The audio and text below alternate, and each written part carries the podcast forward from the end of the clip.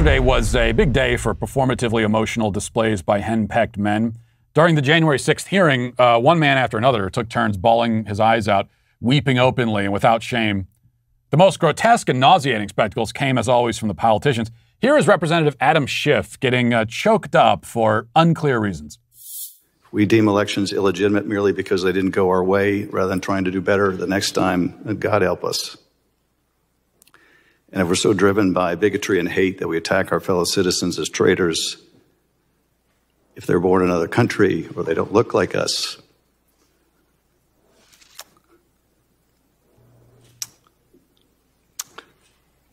and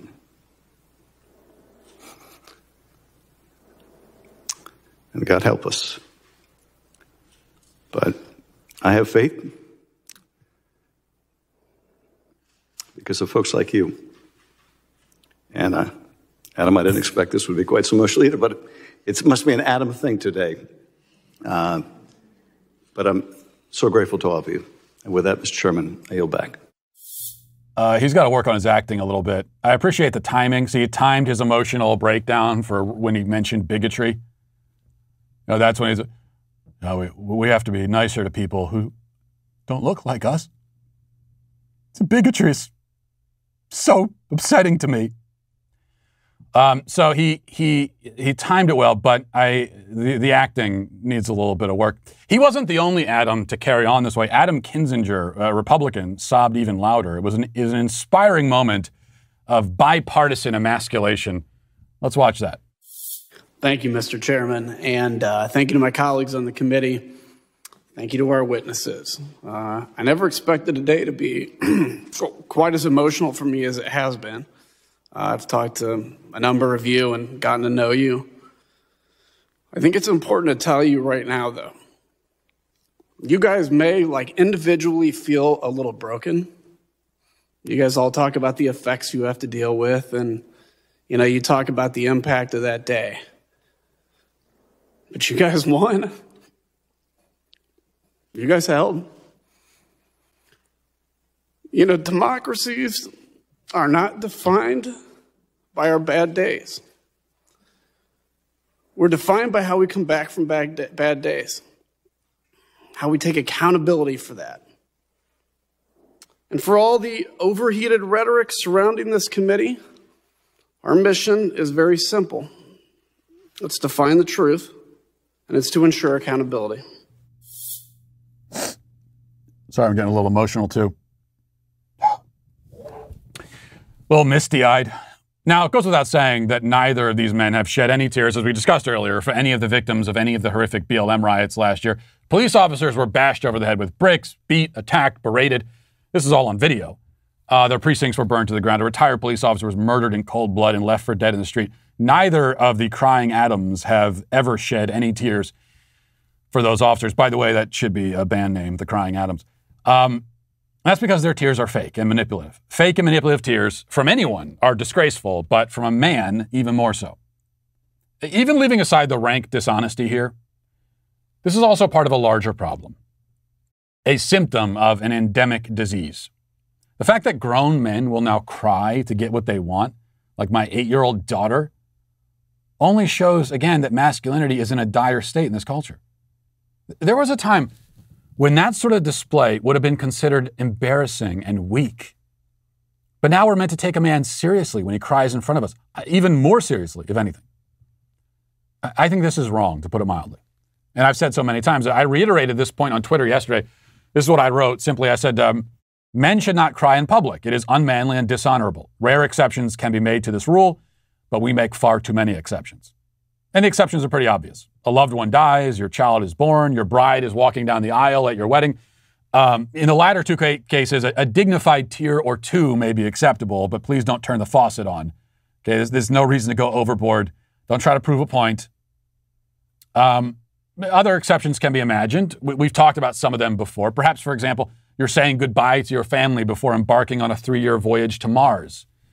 Maybe you're watching the end of the movie Rudy aside from those rare occurrences, the point is that men should comport themselves with a certain level of stoicism and dignity, learning to control their emotions and projecting an image of strength, of someone who is composed and in control. Yeah, it's possible to go overboard to go overboard in that direction, becoming an emotionless robot entirely unaffected by suffering, your own or anyone else's. But there aren't very many men in our society who are at any risk of falling into that trap. The, problem in, in most cases lies way at the other end of the spectrum. Men today are encouraged to put their emotions on display at all times, to be vulnerable, to be soft and feminine and gentle. Men are encouraged to be women, in other words. In fact, some of the responses to my tweet were pretty enlightening. Um, lots of people, of course, were scoffing at the opinion that I expressed, even though it's an opinion shared by most people in the world, whether they'll say it out loud or not.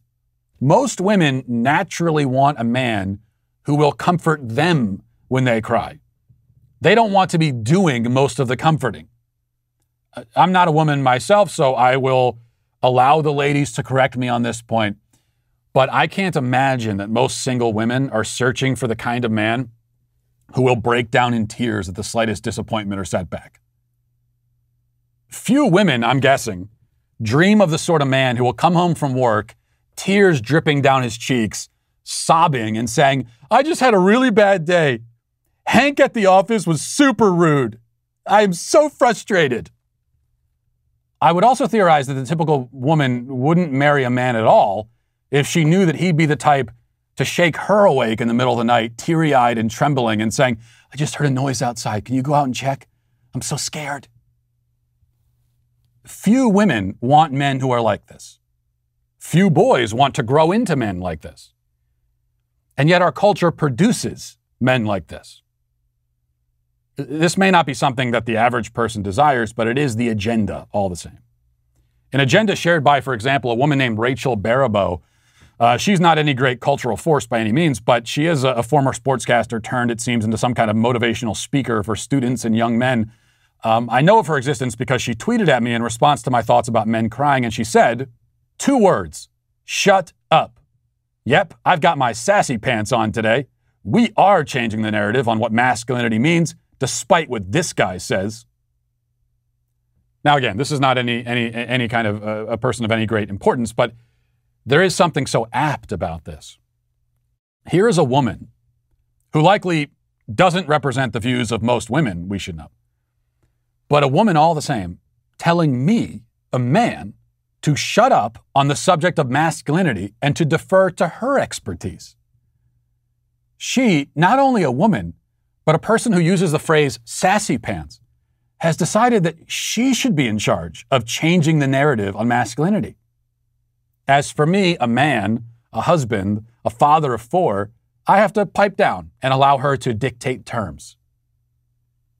Sadly, many men have decided to obey these kinds of demands from these kinds of women. Our culture has indeed allowed women to take the lead, even to the extent of defining masculinity.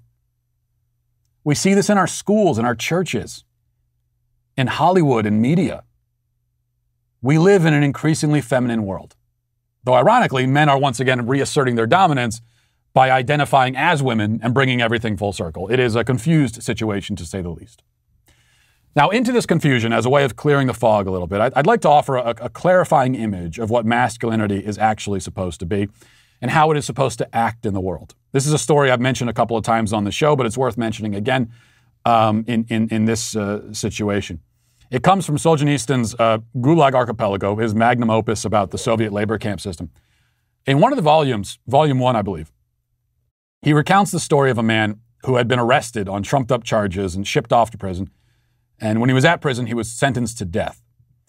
But by the time the sentence had been handed down, his wife was already on a boat on the way to visit him. And so he begged the guards to delay his execution for a few days so that he could see his wife one last time. They agreed on the condition that he doesn't tell her about his impending execution. And he didn't. He was with her for three days, never mentioned it, never hinted at it. Uh, and once she left, he was taken immediately before the firing squad and shot.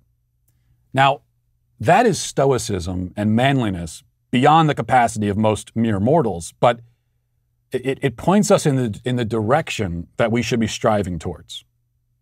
We are meant as men to carry our burdens with dignity and not to expect everyone else, least of all the women in our lives, to lighten our loads by always sharing in them. That, at least, is one way to be a man. The other is Adam Schiff, weeping like a schoolgirl, using his tears to manipulate and exploit. You could choose that option if you want, but you have to sacrifice your dignity and your masculinity and your self respect in the process. Does it make sense that the same company who controls half of online retail also passively eavesdrops on your private conversations at home? Big tech is more powerful than most countries are, and they profit by exploiting your personal data, it's time to put a layer of protection between your online activity and big tech, and that's why I use ExpressVPN. Think about how much of your life is on the internet. Sadly, every site you visit, video you watch, message you send gets tracked and data mined, but when you run ExpressVPN on your device, the software hides your IP address, something big tech can use to personally identify you. So ExpressVPN makes your activity harder to trace and harder to sell to advertisers, therefore. Uh, ExpressVPN also enc- encrypts 100% of your internet data to keep you safe from hackers and eavesdroppers that are on your network. What I like most about ExpressVPN is how easy it is to use. You can download the app on your phone or computer, tap one button, and that's it, you're protected. And ExpressVPN does all this without showing or slowing down your connection. That's why it's rated the number one VPN service by TechRadar, The Verge, and countless others. So, Stop handing all of your personal data over to the big tech monopoly who mines your activity and sells your information. Protect yourself with the VPN that I trust to keep me safe online. Visit expressvpn.com slash walshyt to get three extra months free. The next day.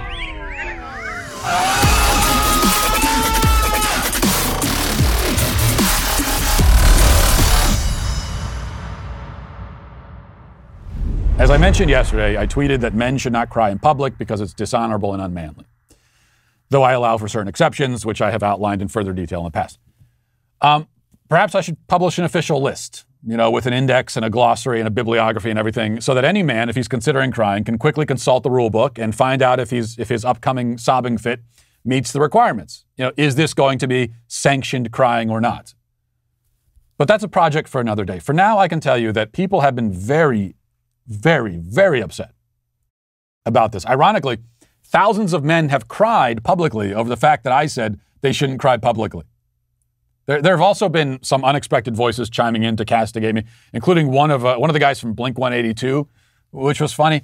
And speaking of funny, th- there have been lots of responses like this from a guy named um, Andy Ostroy, who described himself as a filmmaker and a proud Democrat. He said, "I cry, I cry often, and I'm more man than you'll ever be." Now, it's not often that you hear someone unironically use the phrase, I'm more man than you'll ever be. And you certainly don't hear it said right after the words, I cry often. But these are the kinds of landmarks, like landmark occasions that Twitter has made possible, and we should be grateful for that. I should note that some of these crying men have uh, made physical threats, including a guy named Ronnie Ficarro, some kind of musician. And he said, quote, I don't know who the F you are, but I don't like you at all. Actually, I'd love to punch you in your stupid little face and make you cry, you little bitch boy. Toxic waste of space. Immediately after writing that, Ronnie deleted, deleted the tweet and blocked me. I'm going to punch you, runs away crying. Now, I have to say, I, I, have never felt less threatened by physical threats. Look, it, it's, it's easy to mock and make fun of these people. Um, and to point at them and say, "Ha ha, you're crying. And, and, uh, and frankly, it's a lot of fun. And we should do that. But what I'd really like to respond to are the accusations leveled repeatedly at me over the past two day or two that I only say things like this, like it's don- dishonorable for men to cry in public, because I'm trying to shock and offend. Someone actually called me a shock tweeter, which incidentally is how I describe myself on my resume. Shock tweeter. Is that true, though? Do I say these sorts of things merely to cause shock and outrage and offense? Um, the answer is yes, at least partly. The first reason that I say what I say is that it's true, and it's always worth saying true things. But I am aware that a statement like the one I made about crying in public will provoke a reaction. I know that. I say it anyway, not in spite of the reaction it will cause, but yes, partly because of that reaction. The point is not simply to selfishly profit off of the outrage mob's anger, though that is one perk that I quite enjoy. The greater point is that most of the things I say, including the idea that men should usually refrain from crying in public, That's all that is really being said here. Usually, men should try not to cry in public. That's it. These are completely common sense, completely unobjectionable things. The kinds of things that if I had said at any other point in history, in front of almost any other audience, anywhere, people would have yawned and said, Well, yeah, what's your point? It would have seemed utterly obvious to almost everyone who has ever lived. And yet now we're supposed to believe that these obvious, common sense statements are not only wrong, but absurd, outrageous, insane. I have actually been, been accused of insanity, literal insanity, for saying that men shouldn't go around crying all the time. We can think of many other common sense statements that provoke this kind of reaction. A statement like, for example, men can't get pregnant. That will even shock people in medical school now. Or, or women are weaker than men. Plenty of other examples come to mind. It's not simply that the mob will disagree with these claims now. It's that they will treat the claims as outright lunacy. They will react to a man speaking common sense as if he is a raving maniac. And this tactic is extremely effective because after a while, if you're not careful, you're going to be browbeat into thinking, well, if everyone thinks that the idea is that offensive, I must be wrong. But you're not wrong. You, you have not only rationality and logic on your side and common sense, but the near universal consensus of all mankind until about 12 seconds ago. Only now you know, is, is it that you're, you're not supposed to say those things anymore? And that's exactly why I say them. The more that people scream and cry in the face of normal, inoffensive statements, the more I will say them. The more we should all say them. Simply out of principle. And because it's true. And because it's funny to see you so mad two days later.